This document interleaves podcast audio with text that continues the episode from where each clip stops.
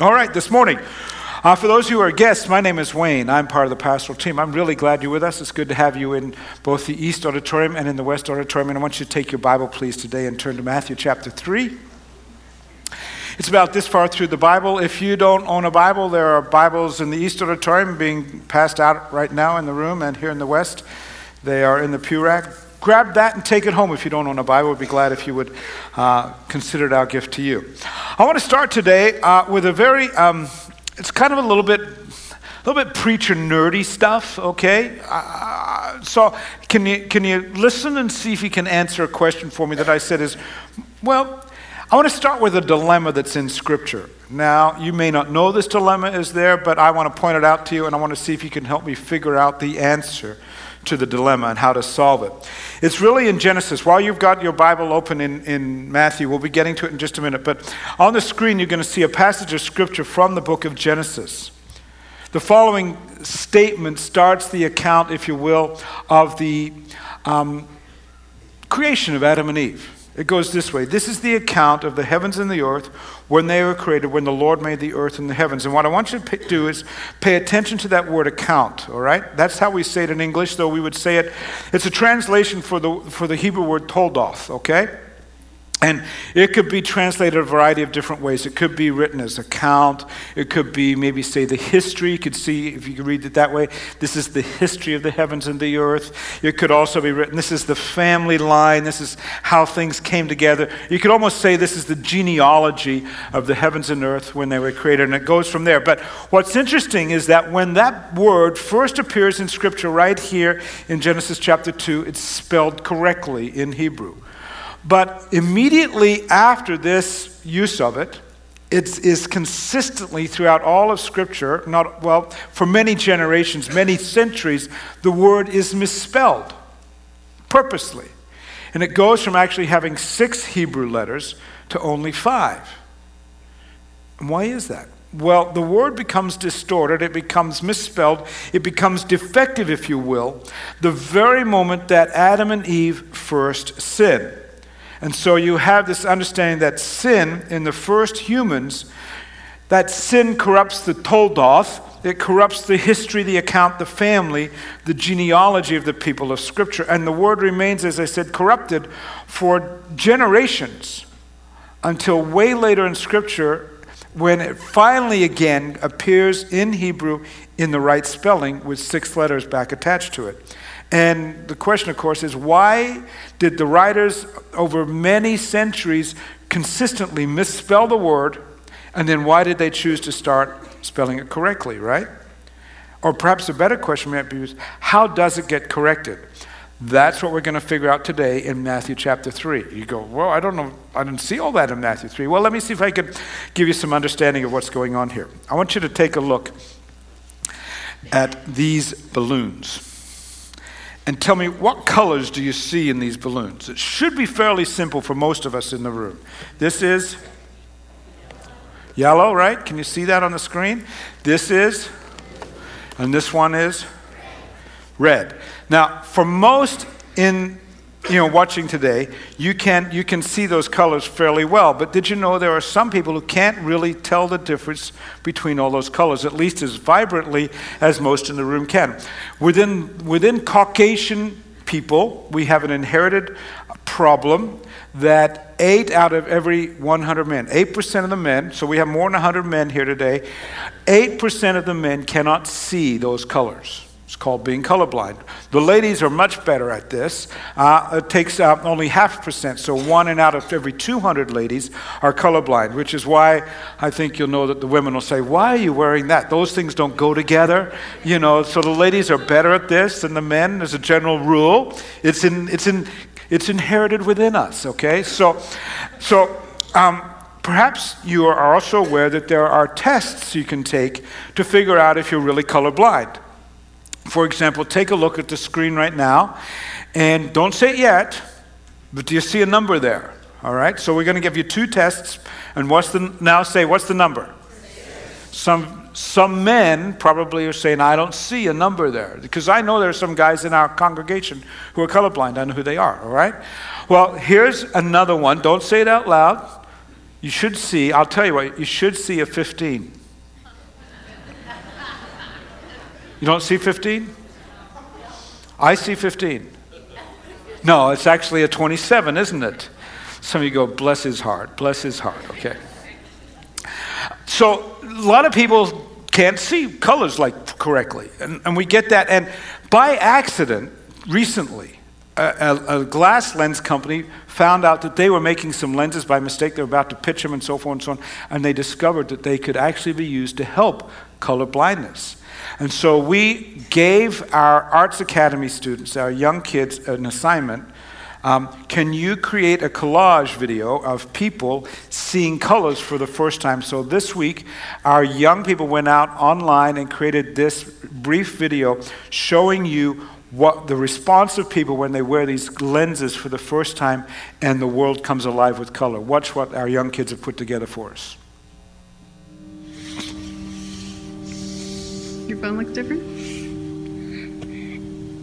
It's like this looks very, like, pretty similar, but this pink, like this.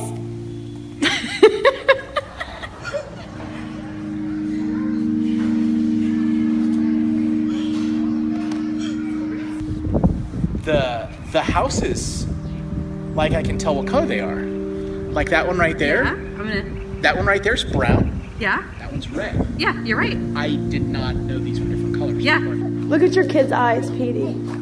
They're so pretty. Can you, is it very noticeable difference? Oh, yeah. I'm shaking. It's so real. It is real. It is real. Now you can dress the cow. Look at the cow, man. You can tell orange. Yeah. What else is it? Talking about? The streamers. Wait a second. Ah! It's green. I thought it was all orange. That bush right there? Amazing. Close your eyes and then open them. Look at the towel and Dad.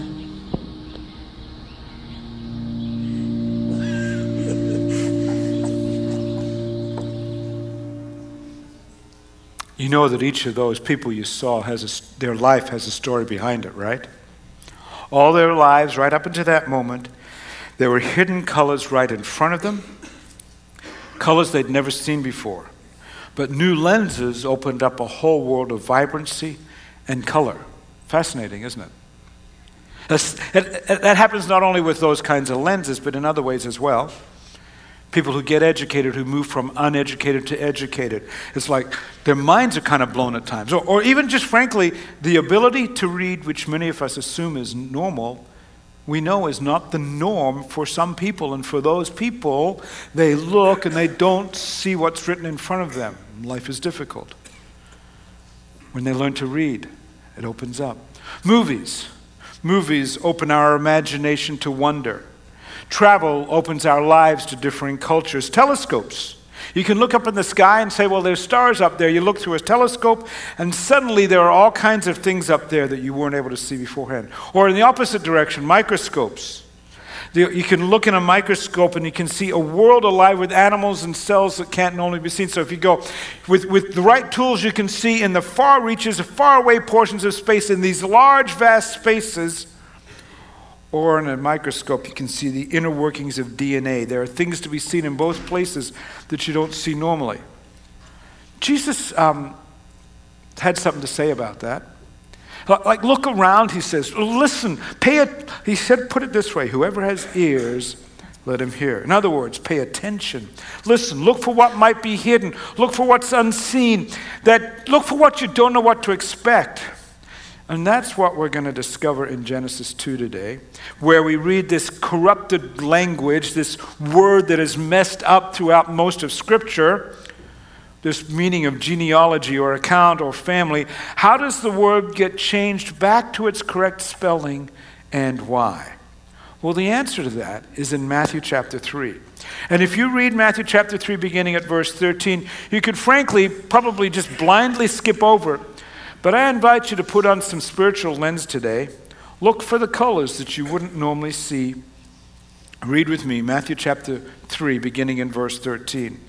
Jesus came from Galilee to the Jordan to be baptized by John. John tried to deter him, saying, I need to be baptized by you, and you come to me? And Jesus replied, let it be so now. It's proper for us to do this to fulfill all righteousness. And so with that, John said, okay, I'll baptize you. As soon as Jesus was baptized, he went up out of the water, and at that moment heaven was opened, and he saw the Spirit of God descending like a dove and alighting on him, and a voice from heaven said, this is my Son whom I love. With him I am well pleased. So for guests with us today, we are slowly making our way through the book of Matthew. We've been doing it for 4 weeks. We're only up to chapter 3. You can see it's going to take a while, okay? And as we closed off our time last week together, we were more or less coming to the end of chapter 2, where Jesus and his family, we left his family with Jesus in Egypt. He was a little boy, little baby, not quite 2 years old. And the narrative of his early life and his childhood had come, his birth and all that sort of stuff had come to a close. And now we quickly, by the time we get to chapter 3, there are a whole lot of years in between, like about 28 years. He goes from being 2 years old, baby in arms, to here in Matthew chapter 3, he's 30 years of age. And so his boyhood, his adolescence, his early career as a young man in his late teens and 20s, we don't know a lot about it. We do know a few things. The Bible gives us some details in this regard, that we know that his family made the trek from Egypt to Judea, and his father, the father family, his stepfather really, Jesus' stepfather, he set up a carpentry business. We know that at some point when Jesus was about 12 years old, they traveled to Jerusalem, and Jesus spent time chatting with the wise religious leaders of his day at that moment. But really, that's as much as we know. It's a lot of years, and then suddenly here, the next time we see Jesus is in Matthew 3, and he's getting baptized. Why that? What's with this passage? Is there something here that we should learn? If you were, I was to ask you to read it again, what would you discover? And what would you say, well, this is the reason it's here? Some would say, well, you know, Wayne, that's there because it's about the Trinity. You've got the Father in heaven speaking, you know, this is my Son. You've got Jesus getting baptized, and you've got the Holy Spirit coming down like a dove. And I suppose that's a possibility of what's there. But I don't know that's the full extent of the story. Others might say, well, you know, Wayne, this story is really about baptism. Here we've got Jesus being baptized. That says we should all get baptized. And I want to go, well, okay, I don't know that that's really the point of the story. There are other more cogent places in Scripture that speak about our responsibility of being baptized. I'd like to suggest, though, that while this passage gives us information about the Trinity and about baptism in general, it's not the full reason why this story is included in the Scriptures. As a matter of fact, it goes back to Genesis chapter 2. Think of it this way. This is the beginning of Jesus' adult ministry. He's about to move from obscurity. He's going to start having a following. People are going to start following him around the countryside. He's, if you will, just about to launch his ministry career that's going to forever change the course of human history. It says as such in the next chapter, verse 17, it says, from that time on, Jesus began to preach, repent, for the kingdom of God is near. And so this is right as Jesus is launching his ministry. What's going on?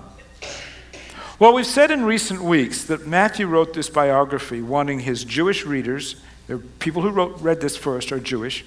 He wanted them to see Jesus as God's authoritative son. And I told you, he will repeatedly present Jesus as the long-awaited Messiah. And Matthew really wants his readers to know of Jesus' identity. And so the story of Jesus' baptism is all about his identity, because Matthew records God saying, this big declaration, this is my son.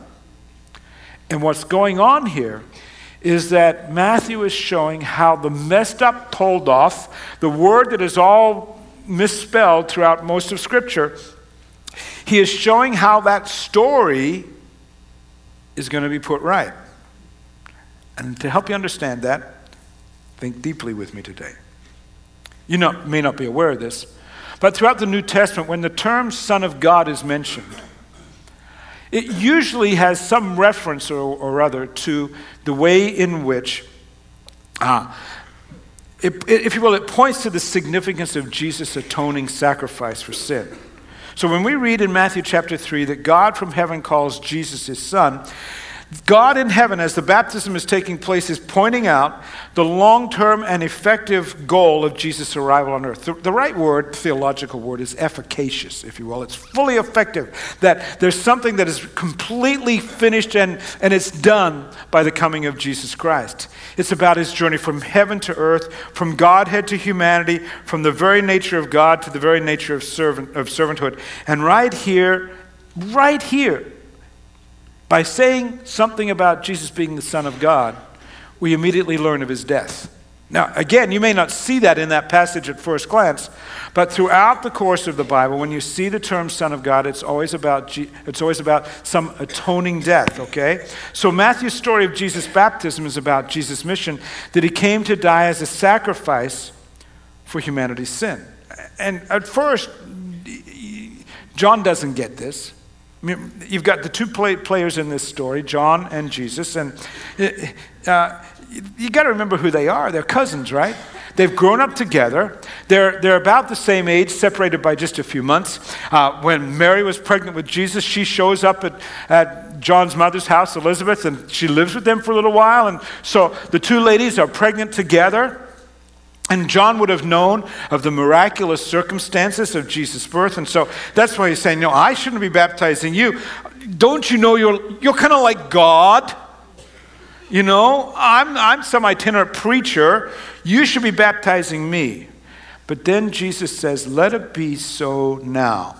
It's proper for us to do what? For us to fulfill all righteousness. There's something going on here. There's a mission in mind. We have to do this to complete something or other. It's got to be fulfilled. It's the same word that we've been looking at in Matthew chapter 5, verse 17 in recent weeks, where Jesus said, do not think I've come to abolish the law or the prophets. I've not come to abolish them, but to fulfill them. The same Greek word in both verses. What are they fulfilling? What is going on? What are they hoping to complete? Well, Jesus is clearly pointing to a project in mind that he says, this has been coming for a long time. All the law and the prophets, the whole story of Scripture has led to this point in human history. There's an end game in mind, Jesus' death and resurrection. He's aware. My death and resurrection will bring to all human history a fulfilling focal point. Because remember, it's not long after this on the cross. What does Jesus say? It is finished. There's this storyline that starts in Genesis 2 saying, this is the account, this is the toldoth of the heavens and the earth. That toldoth gets messed up. And then Jesus comes along and says, I'm going to fix all that. And God out of heaven says, this is my son. So there's a sacrifice involved. And then Jesus gets to the cross and says, it is finished. Death and sin are defeated. Humanity's humanness is restored. The corrupted toldoth of history is made new. And there's something fascinating about this. That toldoth, that account, that history applies to you because your sins can be forgiven. Your life can be fulfilled. There are places of distortion in your relationships. There are places where you could say you have messed up the spelling of your life. Does that make sense? You have made some poor choices in the past. Perhaps others' influence have caused a disruption in what you know to be a better life approach, a better account of your history. And something just got out of whack. I'm convinced that Jesus Christ, the Son of God, the fulfillment of all human history, the atoning sacrifice for sin, can restore your life to the original plan that God had in mind for you. And there's something in Scripture that tells us to that regard. Again, take a look at the passage in Genesis. Remember how we said the word toldoth got messed up right after the creation of the heavens and the earth. It says, this is the account of the heavens and the earth when they were created, when the Lord God made the earth and the heavens. It's spelled correctly that way in Hebrew, but from that point on, it's misspelled. This business of the account, the history, the genealogy, the writers in Hebrew put a little clue in there saying there's something that's absolutely wacky and wonky and it's out of place. Because they literally misspell the word over and over and over again until way later in Scripture. In the book of Ruth, suddenly the word is spelled correctly. Why did they decide in the book of Ruth to say, okay, from now on though, we'll spell it right. And we're talking about centuries. We're talking about dozens of different writers. And yet they say, we'll misspell it, and then when we get to the right moment, we'll start spelling it correctly. Ruth, this then is the family line of the account, or the toldoth, of Perez. Now they're just going to give us a genealogy now. Perez was the father of Hezron, Hezron the father of Ram, Ram the father of Amminadab, Amminadab the father of Nahshon, Nahshon the father of Salmon, Salmon the father of Boaz, Boaz the father of Obed, Obed the father of Jesse, and Jesse the father of David. Why right then would they suddenly take this word which they've been misspelling ever since sin entered the world? Why would they suddenly then say, in this family genealogy, we're going to spell it correctly? Well, it goes back to the whole business of the Perez family. You say, I don't remember the Perezes. Who were they? Who were they? Why do the Perezes get to have the word spelled correctly when for centuries it's been misspelled? Well, again, it's lost in English, but the Perez family, that word in Hebrew actually means breakthrough. And what's saying, that by naming them Perez, God is saying, I'm breaking through the history of humanity. I'm breaking through the corrupted account of history, the distorted toldoth, and I'm repairing that, all that history, through the family of Perez. You go, well, that's really nice, Wayne. Who are the Perezes? Well, that's the same genealogy Pastor Brian led us through in Matthew 1 a few weeks ago. It ends up with, look again, can you pull that slide back up for us, please, Barb, if you don't mind? Okay, notice who the last person in that line is there. Who is it? So David was the great-great-great-grandson of the Perezes, right? Who was the great-great-great-great-grandson of David? Jesus. Catch what's going on here. Toldoth is messed up at sin. It's spelled correctly at first, then it's messed up all the way throughout Scripture until you get to the Perez family, who is, by the way, Jesus' family. So you have throughout Scripture then this storyline that the first Adam corrupted the account of humanity, but through the family of Perez, a breakthrough, that's their name, means in English, a breakthrough will be fulfilled. The corruption will be made right by someone from the family of Perez, frankly, namely the young man that's being baptized here in Matthew 3. Jesus was the descendant who brought the breakthrough, and that's why Jesus says it's proper for us to do this, for you to baptize me, to do what? To bring it all back in round square, to fulfill all righteousness.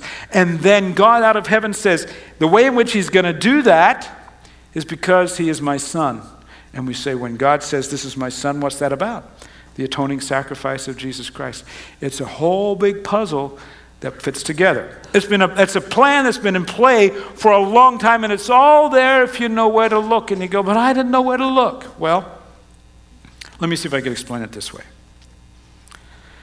I want you to take a look at a photo of a lake in Austria. It's called the Grüner Lake. Looks like a lovely place, doesn't it? Lots of mountains around. You would think there's got to be trails around it and maybe park benches to sit by and look at it and just enjoy the calmness of the water and the sun shining down. It's not a very deep lake. It's usually about 3 to 7 feet deep. And as I said, there are indeed trails all around it. And you can, enjoy the scenery. Except in the summer. As the snow comes off the mountains and it melts, the water fills that lake and it goes from being 3 to 7 feet deep to actually 39 feet deep. You would think would be a problem for the park that the Austrians have built around it, right? What happens to the park? The park goes underwater. What's fascinating is in the summer, you can still go around the park if you put on diving gear. Divers come along and they swim through the trails, they sit on the benches, and they see the lake from a completely different perspective. Look at these photos. This is the lake. So it doesn't look like it's underwater, right? You see the trail in the lower left. They can swim along the trail. They could sit on the bench. That in the middle on the far right, that's a tree. It's not seaweed. It's not something from underwater. So for a number of weeks, the park is underwater. But if you show up in Austria at Grüner Lake in the middle of the summer, you wouldn't know that you're actually looking at a park that is submerged. You'd see something of beauty, yes. but you'd miss the details below the water. Friends, here's what I know about Scripture. The Bible can be read as it stands, absolutely. You don't have to always have some special key. But some people just read it and don't really dig deep. If you just kind of take it at first glance, you could legitimately say Jesus is a good guy. Maybe you should listen to some of his teachings on forgiveness and peace and kindness. And all that's great. But I want to tell you, friends, there's more to the story. There's a deeper meaning in Jesus' life. It's part of this overall plan that God says, okay, the account, the toldoth got messed up. And I'm going to work for centuries to bring about a new way of doing life. And I'm going to send a son. And when I say the Son of God, it's going to mean he's going to die. It's going to be an atoning sacrifice. There are more colors to be seen. Sometimes we look at spirituality as if they're all blend together. And I would suggest to you, friends, that you could ask the Holy Spirit to make the colors of Scripture vibrant to you and life-changing. The corrective lens of God's Spirit is calling you to a relationship with Jesus Christ. The storyline of your life, the toldoth, if you will, the account, the history of your life, the way in which your life is unfolded, I'm convinced it can be forever made more vibrant through the work of Jesus Christ. Your story, just like Jesus said, it's important that we do this so that it will be, so the story will be fulfilled. In the midst of the struggles, in the midst of the mess, in the midst of the of life, I believe that the beauty of your life will be revealed if you let God open up the full colors, the vibrancy of your life down below the surface. See, Jesus' baptism declares he is God's Son, that he is the fulfillment of all human history. That fulfillment is found in and through him. And I'm convinced that your fulfilled story will be found in him as well. The corrected view of your history, without distortion, without corruption, without misspelling, is available to him. The full and complete toldoth of your life is going to be discovered, lurking beneath the waters of the portion of your soul that others can't see. Go deeper. Allow God to work way down deep and say, God, fix this stuff down here. And allow the colors of your life to come forth. Discover Jesus Christ. Discover God's one and only Son, Jesus. Let's pray together. Father, for my friends here today, in both auditoriums, God, I pray that you would work in all of our lives. We are men and women, we are young people, Lord, who have some misspellings, some distortions, I guess you could say some things that got messed up and corrupted along the way. And I pray, God, would you bring the reality of the vibrancy and the colors of life that you have for us? Bring them to reality through the work of your Jesus, through the work of your Son, our atoning sacrifice for sin, Jesus Christ. We want to step into new ways of doing life. We want to step into a history that you've laid out. It took, Lord, centuries for you to take the toldoth of Genesis and make it correct through that line of the family of Perez, Lord, and it comes to fruition in Jesus Christ. We're going to choose to place our faith and our trust in him, even on the days, Lord, when we got questions. In the midst of the questions, help us to look deeply within us ourselves as your Holy Spirit gives us wisdom and as your Holy Spirit gives us courage to say, we don't want just the beauty that's on the surface. We want to see what's underneath the surface. We want to see the paths and the places of beauty that you've already got under there. Bring them forth, Lord, we pray. In Christ's name, amen.